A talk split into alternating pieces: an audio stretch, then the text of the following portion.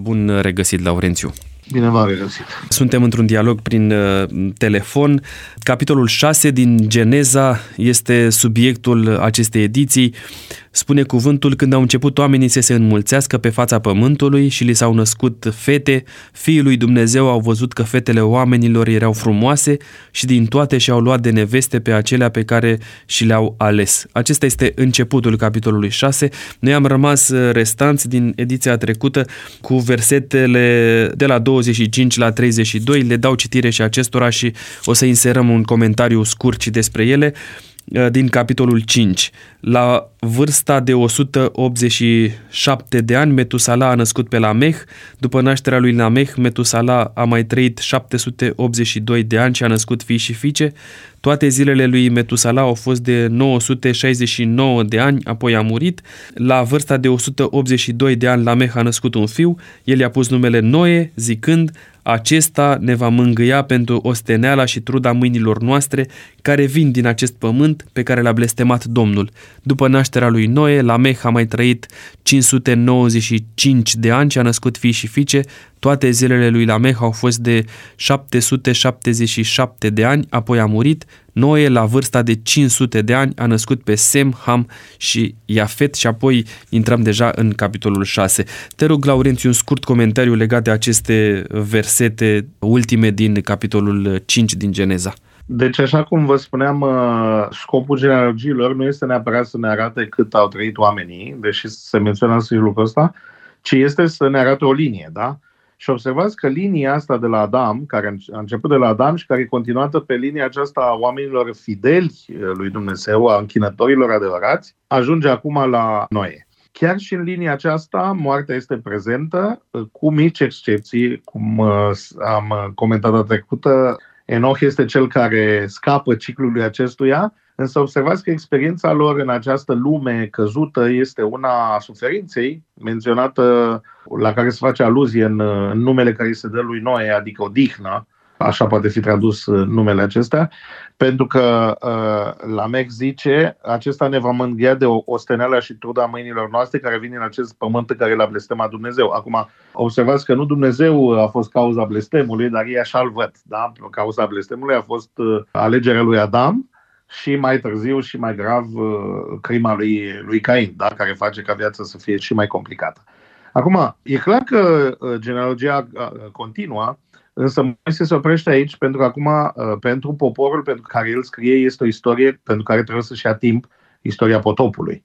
Da, dacă până acum linia istoriei se poate trece, cu siguranță că au fost evenimente, au fost zile importante, au fost cu siguranță momente mărețe în viața fiecăruia din acești oameni, însă potopul este un eveniment atât de important și atât de global încât merită să se oprească istoria vieții ca să se povestească un pic ce s-a întâmplat. Și așa începe capitolul 6. Tu ai citit și observați că după ce se menționează linia asta, întotdeauna s-a repetat refrenul ăsta: li s-au născut fii și fiice, li s-au născut fii și fiice. Asta ca să nu rămânem cu imaginea, pe care o avem de multe ori când citim istoria aceasta a primelor capitole, că omenirea a început nu de mult timp. E clar că a început de mult timp, dacă se trăiește aproape un mileniu, da? Dar nu numai asta, accentul se pune doar pe linia asta închinătorilor adevărați, totuși omenirea este mare, da? Și atunci, în capitolul 6, ni se dă o perspectivă globală că oamenii s-au mulțit, da? Oamenii s-au mulțit pe pământ,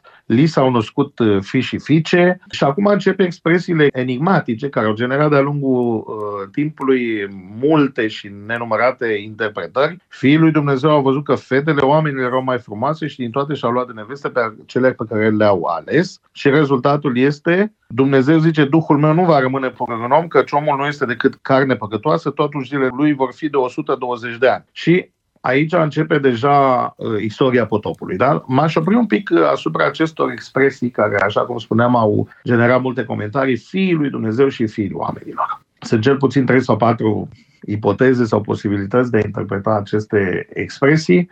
În Biblie, expresia fiii lui Dumnezeu e folosită pentru diferite lucruri. În primul rând, e folosită pentru a descrie îngerii. În cartea lui Iov, îngerii sau, să spunem așa, ființe care nu sunt de pe pământul acesta. În cartea lui Iov, în primul capitol, zice, fiul lui Dumnezeu s-au înfățișat înaintea lui Dumnezeu, a venit și Satana, de aici trebuie concluzia că sunt îngeri, Satana fiind descris în Biblie ca un înger, a venit și Satana și de aici începe cartea lui Iov. Da? Deci observați în contextul ăsta al cărții lui Iov, care e o carte contemporană cu cartea Genezei, fiul lui Dumnezeu înseamnă îngeri.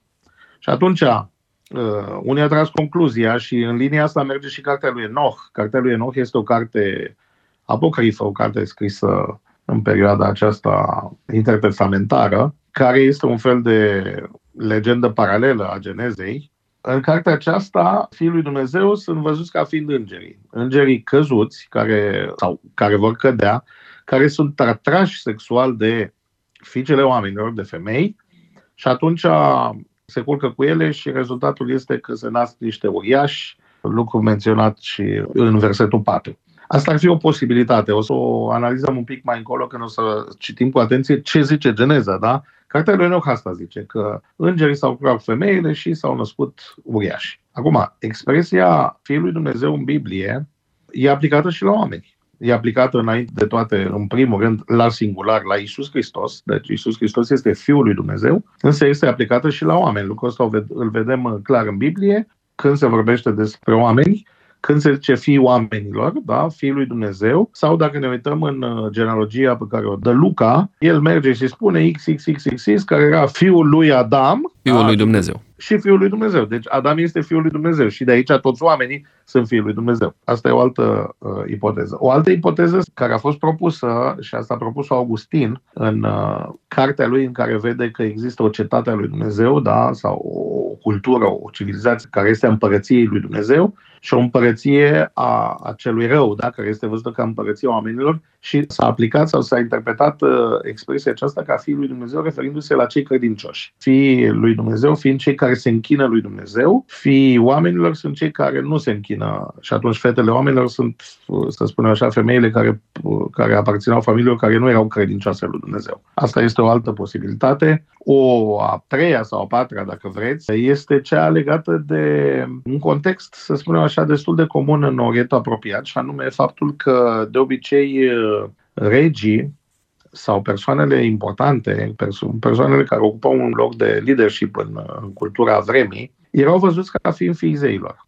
Da? Faraon e văzut ca fiul de zeu, regii sau împărații sunt văzuți ca fiind fiii zeilor și atunci ideea ar fi aceasta că acești conducători au început să-și ia soții, da? Descrie într-un fel, asta ar fi o altă posibilitate, descrie obiceiul acesta de a-și lua soții mai multe și soții din fetele care sunt pe acolo, da, cu japca, da?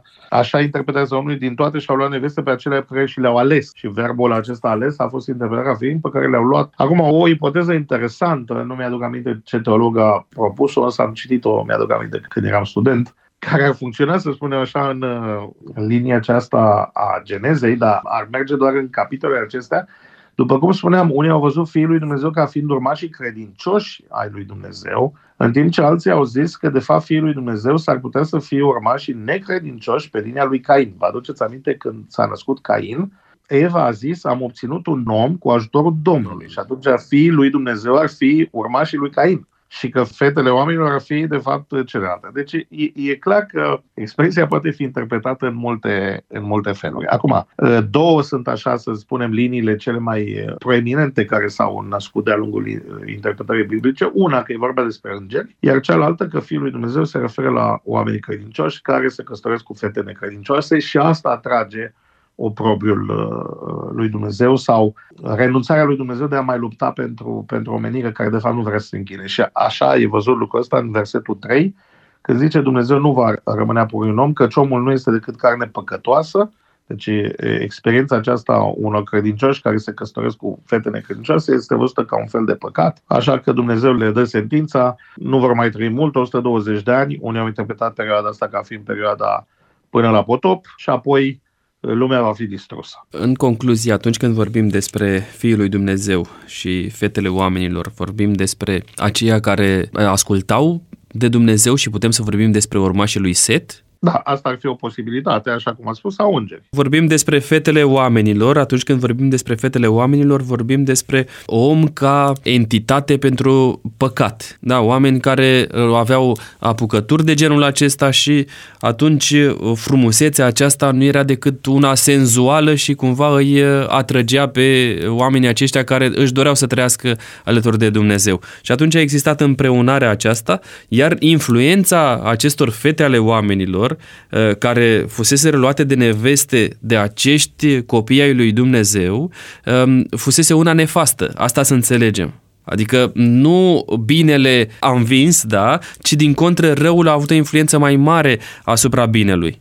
Putem să mergem astăzi în același context? Adică este o învățătură și pentru noi astăzi din pasajul de față? Noul Testament și nu doar Noul Testament. În Vechiul Testament căsătorile mixte erau interzise tocmai datorită acestui lucru. Căsătorile mixte însemnau căsătorii cu fete sau femei care erau de altă religie în Israel. Aduceți-vă aminte când Israel a fost luat rob în Egipt și când s-au întors, în cartea lui Nehemia, e menționat faptul Ezra și Nehemia, că s-au întors și se căsătoriseră cu femei străine. Ori problema nu era doar una etnică, că s-a amestecat sângele de evreu cu sânge de altă etnie, ci problema era legată de religie, pentru că femeile respective însemnau o limbă, o cultură, o religie diferită și în cartea lui Ezra e descris lucrul ăsta, copiilor nu mai știau limba ebraică.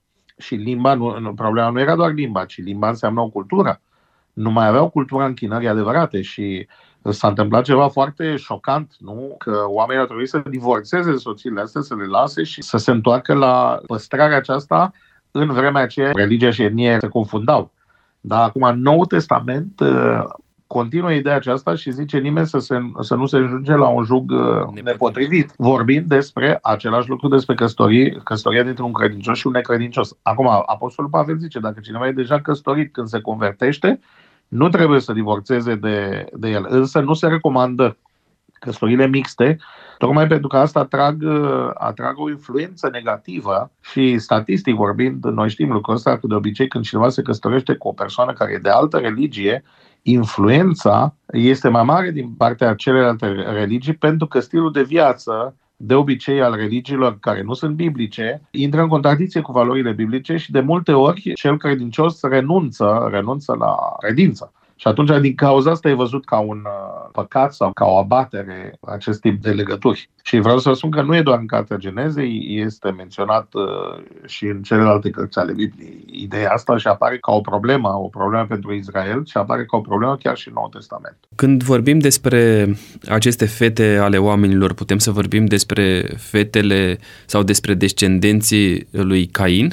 Da, unii așa au văzut sau așa au interpretat, dacă s-a văzut că, dacă se interpretează ideea de fiii lui Dumnezeu ca fiind cei credincioși, fiicele oamenilor e linia cealaltă, e linia necredincioasă. Acum, observați, deja oamenii s-au mulțit, e foarte greu acum, eu cred că dacă la început liniile astea două erau destul de separate și vedem pe Cain creând o cetate diferită și departe, da, departe de ceilalți oameni. Acum, problema este că aceste două, să spunem așa, linii și aceste două civilizații, prin înmulțirea oamenilor, ajung să intre în contact și rezultatul este că se creează legături care complică viața. În același pasaj apare următoarea expresie, și anume că acești fii ai lui Dumnezeu și-au luat neveste. Putem să vorbim despre începutul poligamiei? Țineți minte când am citit ideea sau când am citit istoria lui Cain și când am văzut linia lui Cain, Lameh este primul care e menționat în Biblie ca fiind poligam, da? El avea două neveste, zice Biblia. Așa este, și... din capitolul 4 de la 23. Da. Ada și Țila. Da, și vă aduceți aminte că el le spune și aici avem iarăși o linie a violenței, am omorât un om. Da, pentru rana mea. Și un tânăr pentru vânătăile mele. Așa, Cain va fi răzbunat de 7 ori, Lamech va fi răzbunat de 70 de ori de 7. Dacă veți citi versetul 5 din capitolul 6, zice Dumnezeu a văzut că răutatea omului era mare pe pământ și că toate întormirile gândului din inima lui erau îndreptate în fiecare zi numai spre rău și Biblia spune că s-a umplut pământul de sălnicie, da, de violență. Deci observați, avem aici linia aceasta a unei culturi care merge spre violență, merge spre poligamie Și atunci e posibil să interpretăm și așa. Acum, versetul nu e foarte clar ca să spunem 100% că aici e vorba, pentru că aici e vorba despre mai mulți oameni care și-au soții. Dar acum nu se spune că unul și-a mai multe soții, cine se spune că fiii lui Dumnezeu și-au luat neveste dintre fiile oamenilor, da? Poate că și-au luat mai multe și atunci ar putea fi acesta păcatul poligamiei, dar așa cum am spus, dacă îl privim din perspectiva aceasta amestecului de religie, să spunem așa, apare o problemă aici care nu e neapărat legată de poligamie, ci mai mult de adevărată închinare. Dar există și posibilitatea aceasta să fie și poligamia menționată indirect aici. Versetul 3, Domnul ia cuvântul și zice: Duhul meu nu va rămâne pururea în om, căci omul nu este decât carne păcătoasă, totuși zilele lui vor fi de 120 de ani. Este un contrast puternic între oameni care au trăit aproape 1000 de ani, vedem cum scade numărul anilor, îl vedem pe Metusala care trăiește 969 de ani, aceasta este cifra cea mai mare regăsită în dreptul unui om care ar fi trăit pe pământul acesta, și acum vedem brusc scade la 120.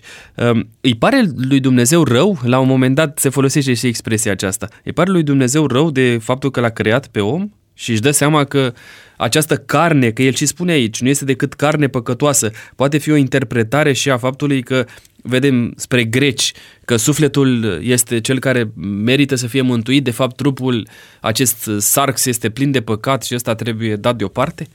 Nu, aici e clar că Biblia nu face distinție între carne și suflet aici, ci expresia carne păcătoasă descrie această realitate a că nu mai este nimic spiritual în el. Acum, Colindescu a tradus nu va rămâne pururi în om, însă în limba originală termenul este dun, care înseamnă și a lupta sau e vorba de o luptă spirituală, da? Deci am putea traduce și așa, Duhul meu nu va lupta pururi în om. Acum, care e lupta Duhului? În Noul Testament Pavel vorbește despre asta, nu? Despre îndemnurile Duhului, despre faptul că Duhul ne vrea cu gelozie pentru El, cu suspine negrăite se luptă pentru noi și în același timp avem lupta aceasta a cărnii, a sarxului, da? Care la Apostol Pavel nu se referă doar la trup, ci se referă la natura căzută, deci carne păcătoasă. În limbajul biblic nu înseamnă doar trupul, ci înseamnă toată natura căzută a omului, care ne conduce să dorim nu lucrurile duhovnicești, ci lucrurile pământești, lucrurile firești. Da?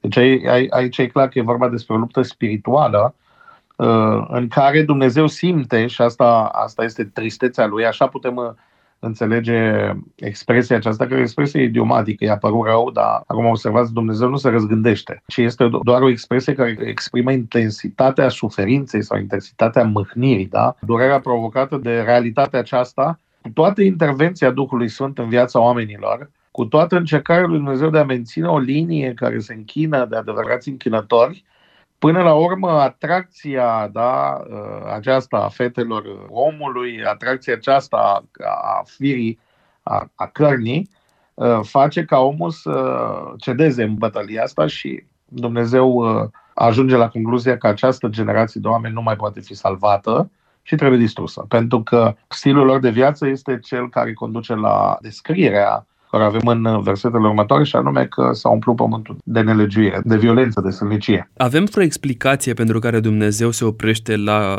numărul ăsta 120? Unii au considerat că ăsta e timpul care i-a fost dat omului să mai trăiască din momentul când Dumnezeu a decis până când a venit potopul. Asta ar fi o posibilitate.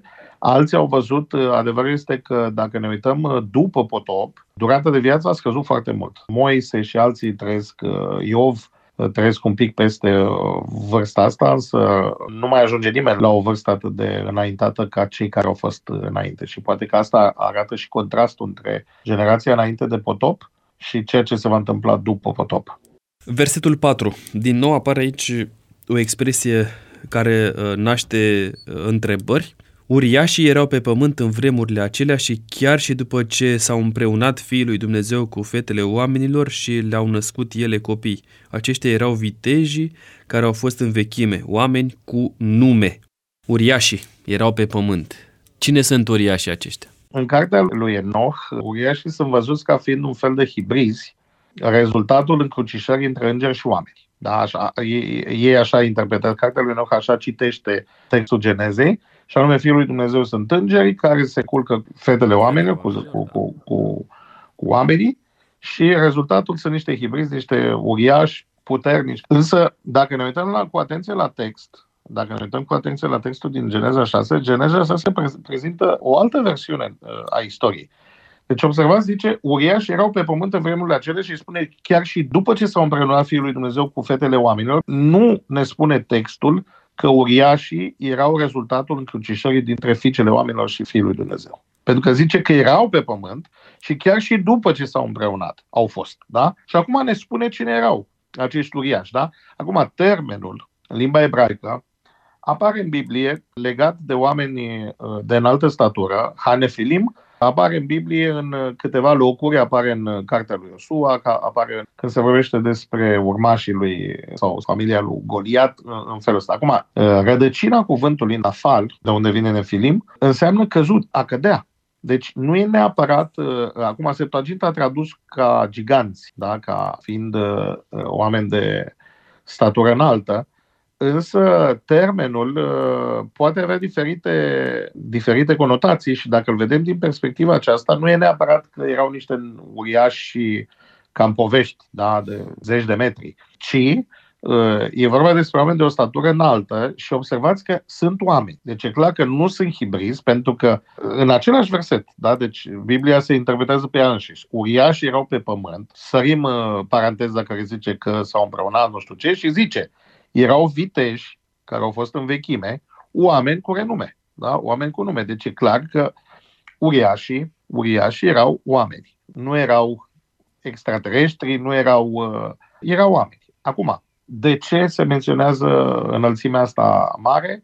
Aici sunt multe explicații care s-au dat de-a lungul timpului, și anume se crede că în același timp în care mediul a avut o influență asupra vieții, da, și durata de viață a început să scadă, e posibil ca și înălțimea oamenilor, începând de la Adam, da, și continuând în continuare, să fi fost în decreștere. Da, că efectele genetice ale păcatului să fi fost, să spunem așa, ca populație să fie mai pigmee în comparație cu primii oameni. Da? Și e posibil ca aici să se facă referire la acești oameni care erau faimoși, da, care veneau din vechime. Deci, clar, aici nu putem să deconectăm uriașii aceștia de generația care a fost menționată înainte, în capitolul 5, de oameni care trăiesc mult și care cu siguranță când se și înalți.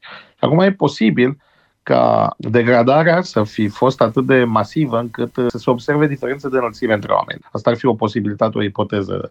Însă, așa cum am spus, dincolo de asta, textul nu ne permite ideea unor hibrizi, nu ne permite ideea unor ființe extraterestre sau de alt gen, pentru că Biblia ne spune foarte clar că erau oameni, erau viteși cu nume. Da? Acum, cum termenul în sine, din punct de vedere etimologic, nu înseamnă neapărat gigant, nefilim poate fi văzut și ca un titlu care înseamnă cei căzuți, da? Adică niște oameni viteși cu renume, dar în același timp răi, să spunem așa, violenți. Da? Violenți. Deși, așa cum am spus, termenul mai târziu în Biblie se va aplica și la oameni de statură mai înaltă.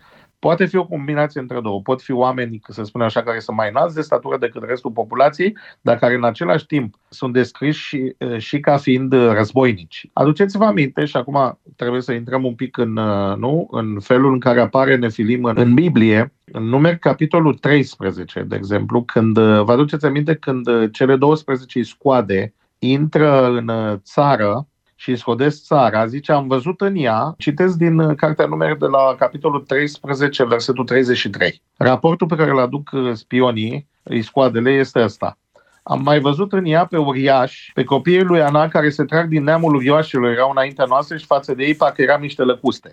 Da? Deci e clar că, acum e folosit același termen, e clar că sunt oameni. Da? Pentru că fiii lui Anac sunt tot oameni. Acum, imaginea asta e o hiperbolă. Clar că diferența nu sunt oameni care au 100 de metri ca tu să te simți ca o lăcustă. E clar că e o exagerare, însă e clar că erau oameni mai puternici. Lucrul ăsta îl vedem menționat în Biblie și când avem imaginea aceasta lui Goliat. Vă aduceți aminte că despre Goliat menționează în Biblie că era foarte înalt, era uriaș, era războinic Și era, să spunem așa, spaima armatelor. Da? Când venea un uriaș așa, era greu să te lupți. Și atunci, în contextul ăsta, sau coroborând toate informațiile astea, e clar că termenul nefilim în Biblie nu se referă la ființe extraterestre, ci pur și simplu la oameni de statură înaltă, războinici, violenți, periculoși, care au rămas și se evidențiau de restul populației care, să spunem așa, avea o înălțime normală sau mai mică. Dacă ne uităm și astăzi, în jurul nostru, oamenii antrenați, oamenii care își dezvoltă fizicul și care acționează cu fizicul, reușesc să se dezvolte mai bine decât cei care nu practică un astfel de antrenament. Mai ales dacă vorbim despre sportivi, dacă ne uităm la sportivi, dacă ne uităm la oameni din armată, deja au un fizic mai mare, mai dezvoltat decât oamenii de rând, dacă pot folosesc expresia aceasta. Cu atât mai mult în perioada respectivă. Când vorbim despre uriași, vorbim despre oamenii care erau antrenați să aibă o anumită activitate și această înălțime a lor era peste media oamenilor ceilalți care aveau alte îndeletniciri. Iar cea mai mare problemă a acestor uriași, de fapt, este legată de caracterul lor interior, a felului în care ei se raportau la această capacitate pe care o aveau de a fi deasupra celorlalți. De ce unii oameni sunt mai înalți ca alții? Așa cum am zis, o teorie este că la început oamenii au fost mai înalți și pe măsură ce timpul a trecut au devenit din ce mai pigmei. Asta ar fi. Și atunci aia care erau mai din vechime, erau mai înalți și erau și mai puternici. Asta ar fi o posibilitate. Cealaltă este și a unei anomalii, să spunem așa, genetice. De obicei știm că persoanele care cresc foarte mult au probleme hormonale, da? În Cartea Cronicilor, în capitolul 20 cu 6, e descris Goliat, da, și fratele lui. În 1 Cronici, de exemplu, 20 cu 50, a mai fost o bătălie cu filistenii și Elhanan, fiul lui Aia, a ucis pe fratele lui Goliat, Lahmi din Gat. Și acum e descris că avea o suliță al cărei mâne era ca un sul de țesut. Deci e clar că era mare. Și acum spune: a mai fost o bătălie în Gat, acolo a fost un om de statură înaltă care avea 6 degete la fiecare mână și la fiecare picior. Fenomenul ăsta este cunoscut ca fiind polidactilie, da? Și este o anomalie genetică. 24 din toate, și care se trăgea și el din rafa.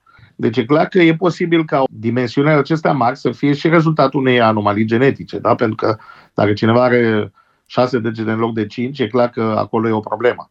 Da? Așa că sunt diferite explicații. Nu doar cultura fizică poate fi explicația unei dimensiuni, însă, așa cum menționai tu, observă că acest avantaj al mărimii de obicei a fost folosit în război. Da? Astfel de persoane, e clar că la o luptă corp la corp au avantaje pe care ceilalți nu le au și atunci sunt oameni care practică violența și care sunt, să spun așa, piesă de rezistență a unei armate. Acum, dacă uriașii din Geneza 4 sunt tot așa oameni care au o anomalie genetică care îi face mai înalt sau sunt doar oameni care au fost mai înalți pentru că așa au fost creați, asta nu o putem ști. Însă e clar că sunt oameni. Uriașii în Biblie nu sunt ființe mitologice, sunt oameni. Sunt oameni și cred că ăsta e cel mai important lucru pe care îl putem înțelege din capitolul 4. Mergem puțin mai departe, ajungem la versetul 5, unde citim: Domnul a văzut că răutatea omului era mare pe pământ și că toate întocmirile gândurilor din inima lui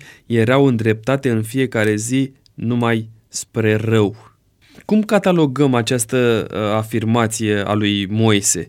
Îi descoperă Dumnezeu efectiv: uite, așa stăteau lucrurile, astea sunt gândurile mele, așa vedeam eu de sus ce se întâmplă pe pământ. Cum putem să înțelegem afirmațiile acestea ale lui Moise? Că, de fapt, aici nu sunt cuvintele lui Dumnezeu, ci din exterior Moise se uită cumva la Dumnezeu și face afirmația aceasta. E clar că Geneza și Biblia este un produs uman, e scrisă de oameni, dar în același timp vorbim despre sursa informațiilor pe care le conține Biblia. Biblia afirmă faptul că oamenii au vorbit inspirați de Dumnezeu. Apostol Pavel spune lucrul ăsta, da? Și Apostol Petru, că Scriptura este insuflată de Dumnezeu și oamenii au vorbit mânați de Duhul Sfânt. E clar că în Cartea Genezei sunt informații istorice. E clar că sunt istorice, însă sunt și detalii la care Moise nu a avut acces ca martor ocular.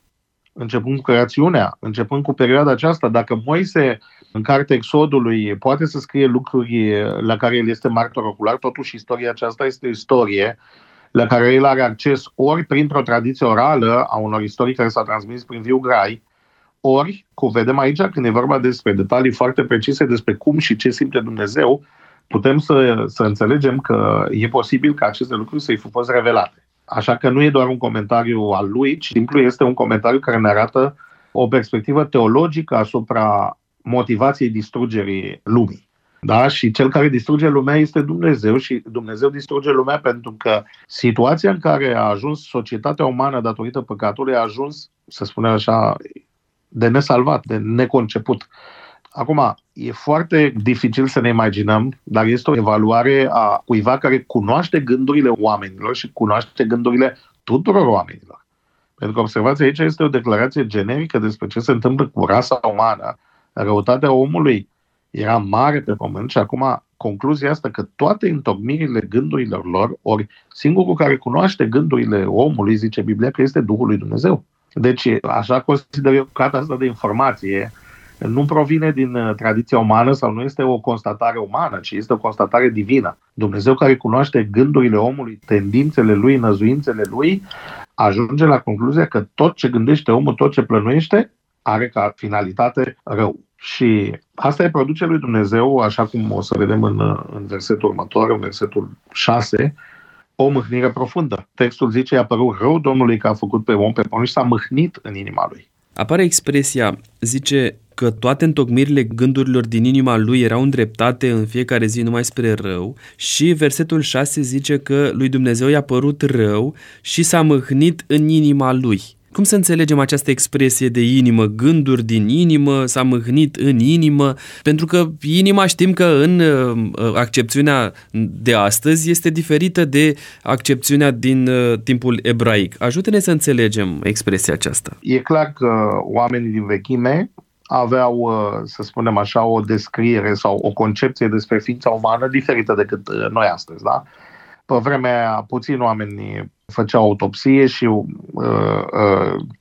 oamenii descriau sau situaseră, să spunem așa, sediul diferitelor trăiri pe care le simțeau în diferite lucruri ale corpului. De obicei, oamenii resimt emoțiile, da? E foarte interesant că Biblia nu are cuvântul, nu folosește cuvântul creier, da? În sensul anatomic. Da? Dar folosește despre minte, folosește conceptul ăsta care este un pic abstract, da? Care descrie procesele gândirii. Acum, când e vorba despre emoții, noi astăzi știm că toate se localizează în creier, însă ei pe vremea aia nu știau lucrul ăsta, ci ei descriau ceea ce simțeau. De obicei, emoțiile nu sunt percepute doar la nivelul gândurilor, ci emoțiile sunt percepute și la nivel fiziologic, da, în diferite zone ale corpului. Da. Unul din efectele emoțiilor este modificarea pulsului, da? Sau, așa cum simți când ești foarte, foarte stresat, o strângere de inimă. Da? Avem și noi expresia asta în limba română, da? Că ni se strânge inima. Da? Cum zicem la fel, și-a luat inima în dinți, exprimă ideea de a avea curaj. Da? E, acum, inima era un sediu al sentimentelor, da?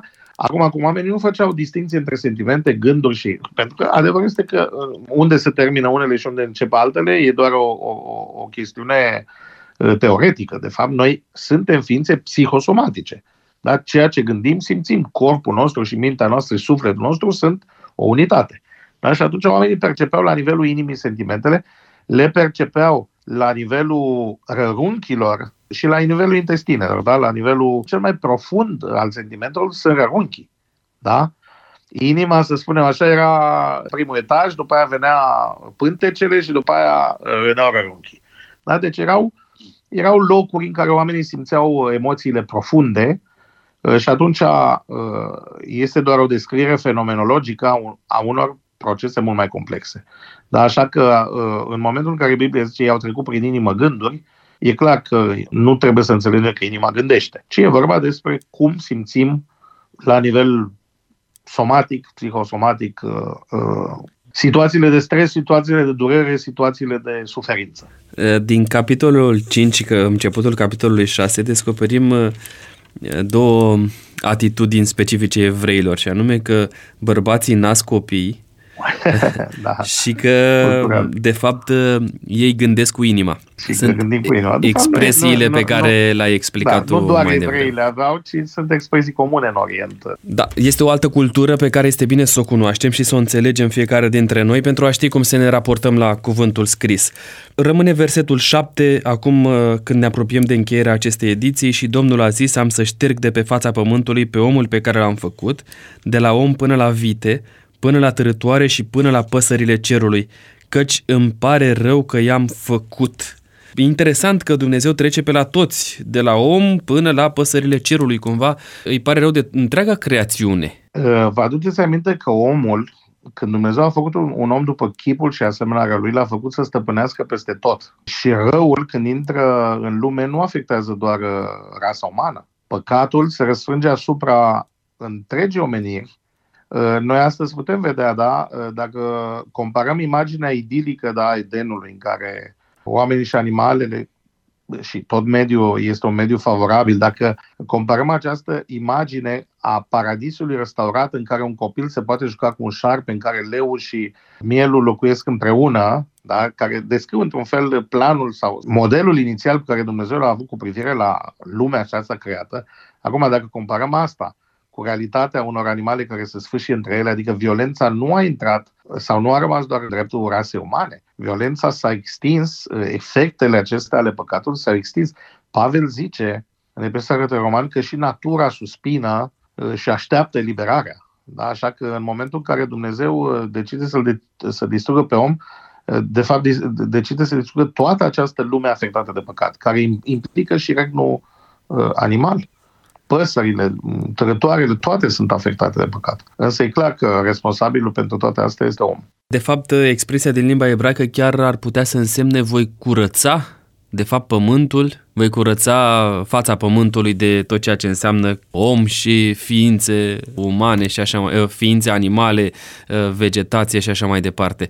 Când vorbim despre toate acestea, vorbim despre faptul că Dumnezeu este atât de mâhnit de decizia oamenilor, încât spune cam atât. Deja este mult prea mult, ați depășit o limită. E o decizie radicală. E o decizie radicală, din cauza asta e descrisă în termenii aceștia atât de, să spunem așa, de dureroși, da? Că un Dumnezeu mâhnit și un Dumnezeu sătul să vadă atâta violență, un Dumnezeu care nu mai poate să mai lupte. Da? Adică, dacă am rămâne la versetul ăsta, avem imaginea unui Dumnezeu care renunță la creația lui. Un Dumnezeu care zice, da, până aici am înțeles, am pierdut lupta cu vrăjmașul. Însă, versetul 8, care este centrul acestei istorii, da? Despre care o să discutăm data viitoare. Da. Însă anticipăm, versetul 8 zice: însă Noe a căpătat har înaintea lui Dumnezeu. Și aici nu este doar un Dumnezeu mâhnit, și n-am vrea să terminăm emisiunea cu imaginea aceasta unui Dumnezeu care își propune să distrugă, ci este un Dumnezeu care își propune să distrugă pentru că nu mai are o soluție pentru lumea asta și totuși are o soluție.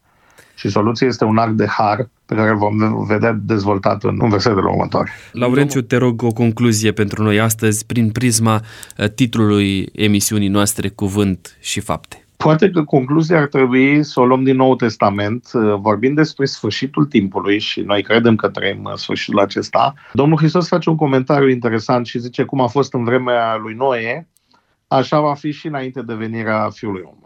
Și lucrul ăsta mă preocupă mult, pentru că dacă în vremea lui Noe pământul s-a umplut de violență, ce putem spune astăzi? E suficient să ne uităm la știri, e suficient să ne uităm la lumea politică și vedem că trăim într-o lume în care violența devine din ce în ce mai gravă, mai prezentă, mai aproape de noi. Și întrebarea este: să așteptăm din nou o distrugere a lumii? Biblia ne vorbește despre asta, însă Biblia ne dă și o soluție, și anume să renunțăm la violență. Chemarea creștinismului, chemarea lui Iisus Hristos este să ducem o viață de iubire față de aproapele, față de vrăjmași, o viață în care întoarcem obrazul chiar când am fost molestați fizic, o viață în care nu căutăm răzbunarea, ci răzbunarea este a lui Dumnezeu.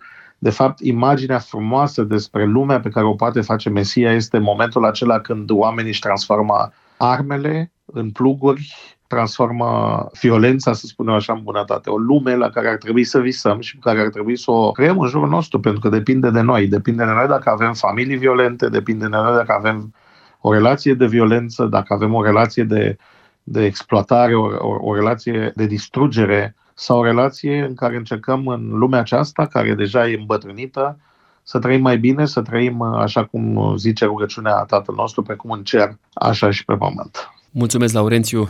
Până data viitoare, stimați ascultători, vă urăm toate cele bune. Dumnezeu să vă fie aproape!